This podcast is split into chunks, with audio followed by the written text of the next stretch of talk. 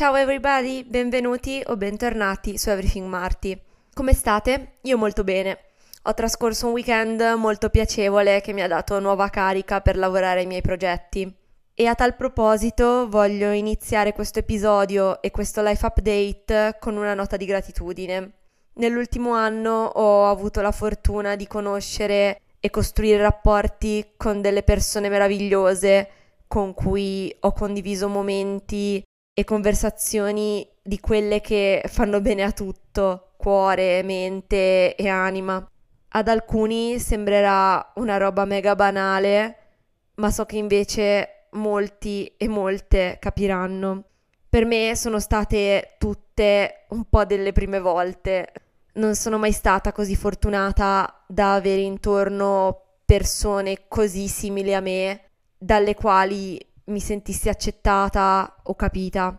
E recentemente posso finalmente affermare che attraggo persone positive, interessanti e stimolanti nella mia vita. La puntata di oggi non è assolutamente a proposito di questo, però mi sento di dire un'ultima cosa che sono convinta fra i miei ascoltatori c'è qualcuno che ha bisogno di sentire. Rimanete sempre fedeli a voi stessi non modificatevi o allontanatevi dai vostri valori per piacere agli altri.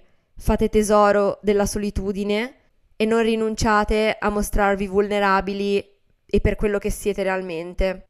In realtà un nesso fra questo discorso e il tema di oggi tuttavia c'è. Infatti facciamo sempre più fatica ad instaurare rapporti umani ed è in gran parte colpa di internet, dei social, eccetera, eccetera. Non voglio sembrare una boomer, internet e i social hanno un sacco di lati positivi, specialmente per quanto riguarda la possibilità di connettersi gli uni con gli altri. Tuttavia, come vedremo meglio nel corso dell'episodio, cose come gratificazione immediata e senso di controllo sono tutti meccanismi insiti nei social che abbiamo interiorizzato e che ostacolano molti nell'instaurare connessioni e relazioni interpersonali autentiche e significative. So che nello scorso episodio a tema burnout vi ho detto che una delle cose più sbagliate da fare quando si è in burnout è spingersi oltre e forzarsi a fare cose che non si hanno le energie per fare. E fun fact, so che è una pessima cosa perché sono molteplici volte colpevole di averlo fatto. E faccio questa premessa perché l'episodio di oggi sarà un po' all'insegna della chaotic energy, in parte perché il mio cervello non è ancora uscito dal burnout per certi versi e dunque non è nella sua best shape. E dunque fatico a formulare pensieri chiari, ma anche perché il topic in sé è abbastanza complesso forse molto più di quello che ci si aspetterebbe vedendo che si parla di NPC. Tuttavia, se mi seguite da un po' già da TikTok, avrete ormai capito che anche i trend all'apparenza più vuoti e superficiali celano nella maggior parte dei casi significati ed implicazioni socioculturali estremamente rilevanti. Non ve lo chiedo neanche se vi siete imbattuti in live di creator italiani e non eh, che si comportano come NPC perché a questo punto dovreste davvero vivere sotto un sasso per non aver visto contenuti del genere.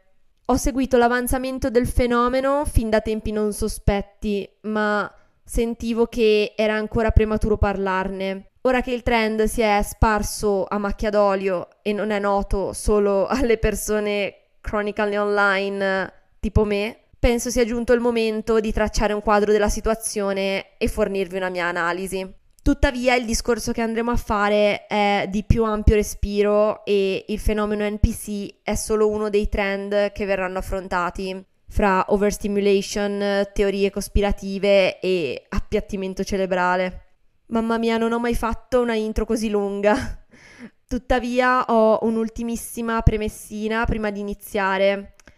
Il podcast è gratuito, ma come sapete realizzare questi contenuti mi richiede molto tempo ed energie. In primis lo faccio perché mi piace, ma è comunque un lavoro immenso che metto a disposizione gratuitamente. Dunque, se vi va e ne avete la possibilità, vi ricordo che potete supportarmi offrendomi un caffettino simbolico al link che trovate in descrizione. Parlando poi di NPC, non vi nascondo che se penso quanti soldi guadagnano gli streamer che sono saltati sul trend, rosico e non poco. Lo sapete, io sono una persona estremamente senza filtri e di sottostare al tabù del parlare di soldi non mi va proprio.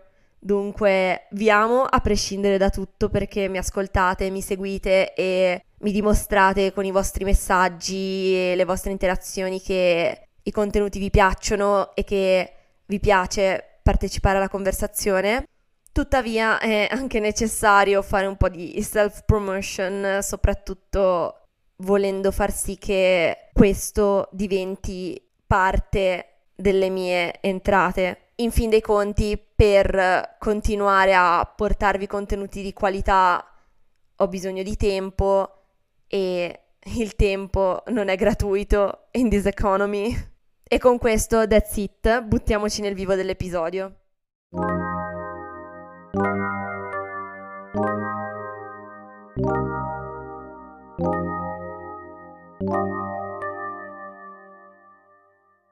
For context, il trend dell'NPC streaming ha origine in Giappone, dove la TikToker Natue Koko, oggi di original NPC, è stata la prima, con i suoi capelli grigi e le finte orecchie da gatto, a realizzare una diretta dove si comportava appunto come un non playable character. Gli NPC sono infatti personaggi non giocanti dei videogiochi, costruiti con poche linee di codice, si muovono in modo prevedibile, rispondono sempre allo stesso modo ad ogni interazione e non mostrano alcun tipo di emotività. Il fenomeno degli streamer NPC è stato ampiamente analizzato sia per il suo alto fattore di shock, sia come segno di un cambiamento significativo nel rapporto tra creator e pubblico. Il trend è diventato virale dopo che nel luglio di quest'anno la creator canadese 27enne Pinky Doll ha iniziato a realizzare dirette in cui reagiva ai regali e alle donazioni degli utenti che seguivano le sue dirette ripetendo frasi e movimenti ridondanti. Ebbene, solo nel primo mese, grazie alla partecipazione a questo trend, la creator ha totalizzato 400.000 follower in più, arrivando a guadagnare una somma di denaro pari a 7.000 dollari al giorno. C'è chi si è chiesto se si trattasse di qualche tipo di kink e se da un lato non c'è nulla di apertamente sessualizzato in queste live, il fatto che sia Pinky Doll che Cherry Crush abbiano OnlyFans non significa che tutto ciò che fanno sia sex working. D'altro canto, però, questi video si rivolgono a persone con un palese feticismo del controllo, che provano piacere nel comandare altre persone come se fossero personaggi dei videogiochi. C'è anche chi ritiene queste dirette disumanizzanti e che ostentano l'oggettificazione delle donne come se questa fosse una novità mai vista prima delle live NPC. Ben prima di queste live erano già andati virali dei video realizzati da una coppia di ballerini polacchi che creavano scene come primo appuntamento con un NPC o come stare con una ragazza NPC. Gli occhi lucidi e l'espressione impassibile della ragazza protagonista di questi video ti fanno chiedere è reale? È una simulazione? Nei commenti sotto questi video lo sconcerto è palese e le persone non sanno a cosa credere per via della bravura dei performer. L'ossessione per gli NPC rappresenta anche un momento in cui la società sembra starsi allontanando dalla fissa narcisistica per la main character energy per passare ad un'esistenza più, fra virgolette, discreta. Sempre più persone vogliono prendere la vita meno sul serio e non sentire la pressione di vivere sotto i riflettori. Se avere un grosso seguito e diventare famosi è stato per molto tempo il sogno di almeno due generazioni, credo che la relativa facilità con cui oggi si può accumulare follower ed esplodere su un social come TikTok letteralmente dal giorno alla notte ha reso questa esperienza sempre meno aspirazionale ed esclusiva. Anzi, siamo ormai così abituati all'esposizione che cominciamo ad esserne stanchi, come si può percepire da alcuni modi di fare della Gen Alpha, molto meno attiva sui social rispetto a Millennials e Gen Z. Seppur con uno stile diverso, infatti, entrambe queste due generazioni tendono comunque all'oversharing, polished ed attentamente curato in un caso, più real o presunto tale nell'altro. Gli NPC alimentano la nostra sensibilità post-ironica, secondo la quale è meglio scherzare sul fatto di essere un automa piuttosto che accettare che le nostre vite stanno cominciando a sembrare sempre più irreali. L'energia del personaggio principale ha dato il nome a una qualità che una certa tipologia di creator di successo spesso sembra possedere, ovvero una certa particolarità che si irradia a prescindere da quanto banale sia la situazione. Il che può essere visto nella nuova generazione di influencer eh, riconoscibili come Emma Chamberlain e Madeline Argy. Come già approfondito qualche episodio fa, questo iperindividualismo costituisce praticamente una piaga del nostro presente, tant'è che ha ricevuto un nuovo nome dal suono diagnostico, ovvero Main Character Syndrome, nonché una ridefinizione come sinonimo di autoassorbimento piuttosto che di autorealizzazione. Infatti i critici della Main Character Energy sostengono ti porti a trattare le persone nella tua vita come attori secondari, dimostrando zero empatia nei confronti degli altri o per situazioni che non ti riguardano. Durante il mio scrolling a scopi scientifici mi sono imbattuta nel trend Me dying so that the main character learns, eccetera, eccetera. Un meme nato su TikTok in cui gli utenti si comportano come se stessero morendo, immaginandosi come un personaggio NPC di un videogioco che muore per consentire al personaggio principale di imparare o ottenere qualcosa di vitale per completare la propria missione. Un cliché comune nei videogame. Non ho trovato articoli che lo menzionassero, nonostante i video che incorporano questo trend siano moltissimi. E niente, ho pensato di citarlo come ulteriore esempio. L'energia del personaggio secondario ha iniziato a guadagnare terreno online nel 2022, come alternativa alle montagne russe emotive caratteristiche della main character energy. Gli NPC non hanno bisogno di scegliere tra l'energia non percepirmi e il bisogno di essere la persona più attraente al supermercato. Entrambe le mentalità richiedono un livello di consapevolezza estremamente elevata di sé che l'energia NPC rifiuta. Si potrebbe dire che le non vibes siano le nuove vibes. Infatti questa energia non degli NPC non è appannaggio esclusivo di una nicchia di streamer, bensì fare il minimo in generale è in. Nella moda, ad esempio, abbiamo assistito all'ascesa di estetiche e collezioni che rifiutano apparentemente di fare una dichiarazione. Dall'accoppiata normcore jeans e t-shirt che ritorna sulle passerelle a Miu Miu che rende cool indossare i capi da ufficio più basic in assoluto ovvero cardigan e pencil skirt. Normcore 2.0 e Quite Luxury rappresentano la risposta del settore a gimmicks, prodotti fatti per la viralità e massimalismo, aka la main character energy della moda. Quanto più sperimentiamo il mondo, gli eventi, i media e le tendenze in modo così irregolare e frenetico, tanto più attraente ci appare uno stile che non ci stimola eccessivamente. Gli streamer NPC riflettono una diffusa stanchezza per una performance costante di individualità volta a farsi notare dagli algoritmi, ma rappresentano al tempo stesso anche un onesto e trasparente riconoscimento dei vantaggi derivanti dal piegarsi alla progettazione comportamentale della data piattaforma, in questo caso TikTok. Per gli streamer NPC ripetere frasi predefinite si traduce infatti direttamente in guadagno e non vi è alcun tentativo di mascherare la relazione transazionale tra streamer e spettatore. Si tratta di qualcosa che apparentemente non ha senso, ma che ha invece estremamente senso proprio rispetto alla finalità del contenuto, il quale, a differenza di ciò che siamo abituati a vedere, non ha alcuno scopo al di fuori di sé o della piattaforma.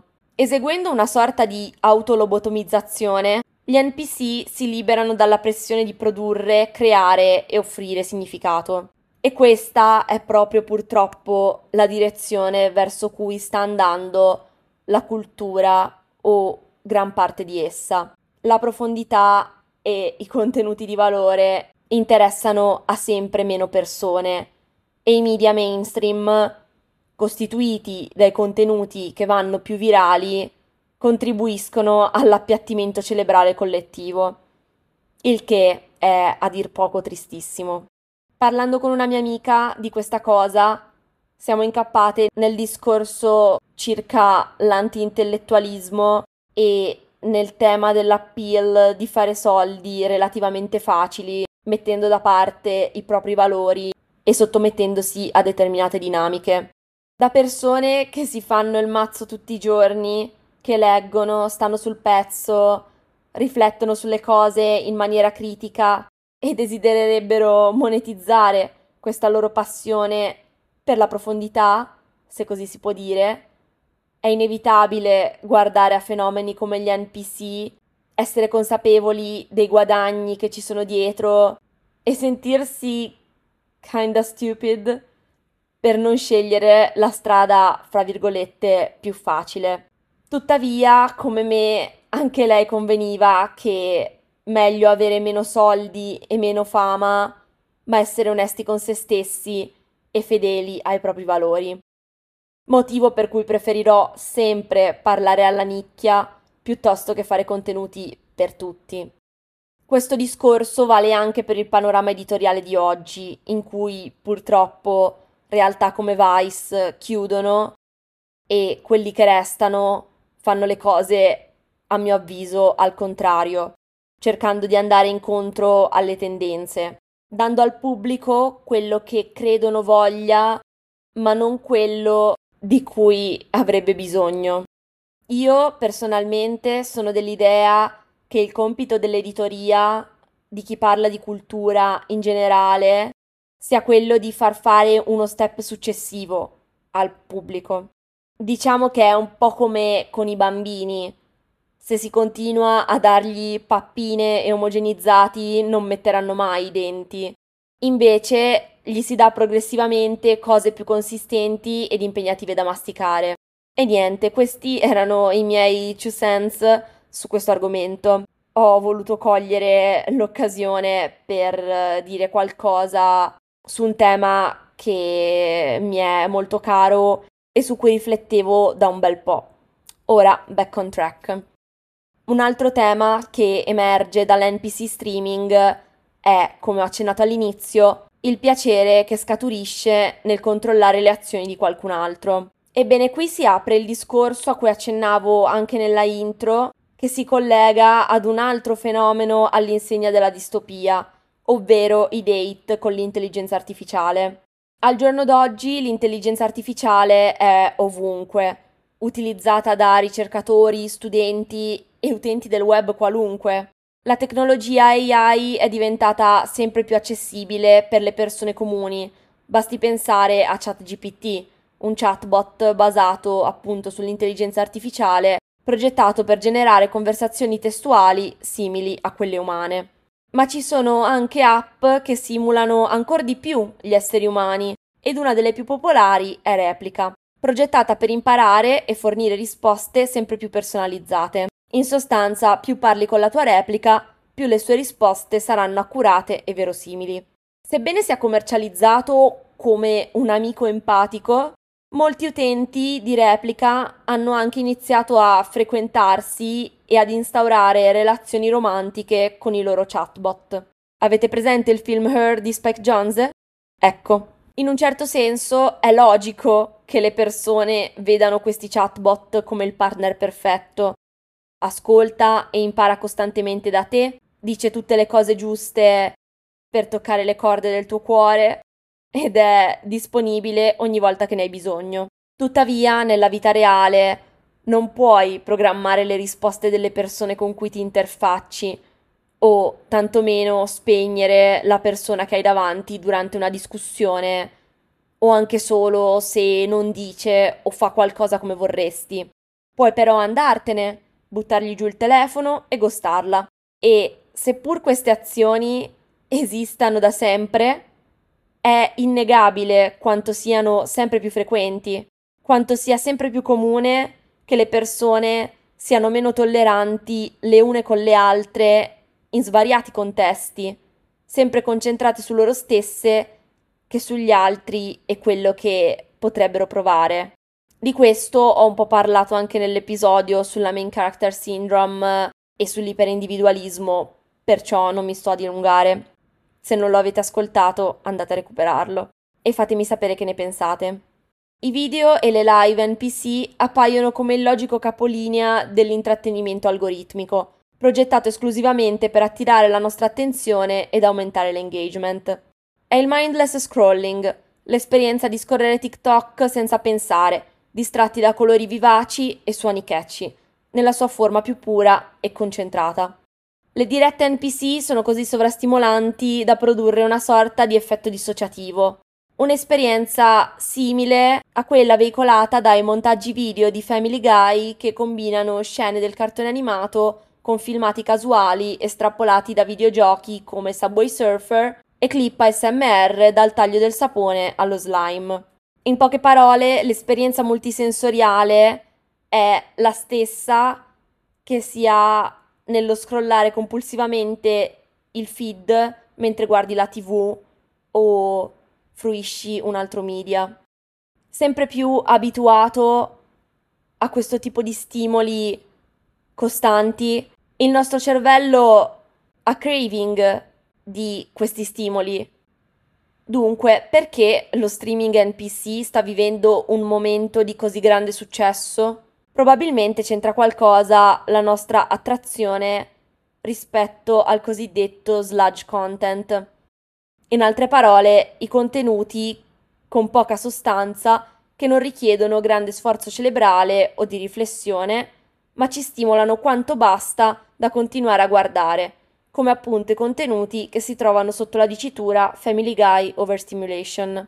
Di base siamo stanchi di scrollare e lo streaming di NPC va a soddisfare questo bisogno di contenuti che non richiedono particolari sforzi o capacità intellettuali per interagire.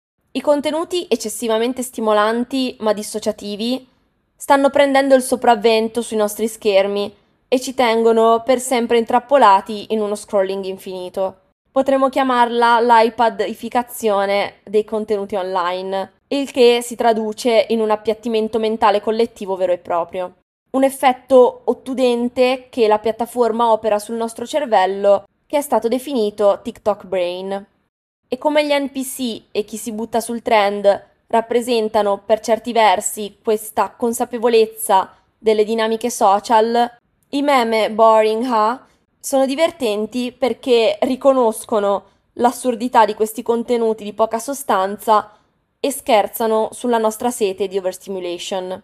Negli ultimi vent'anni il modo in cui consumiamo i media è cambiato drasticamente.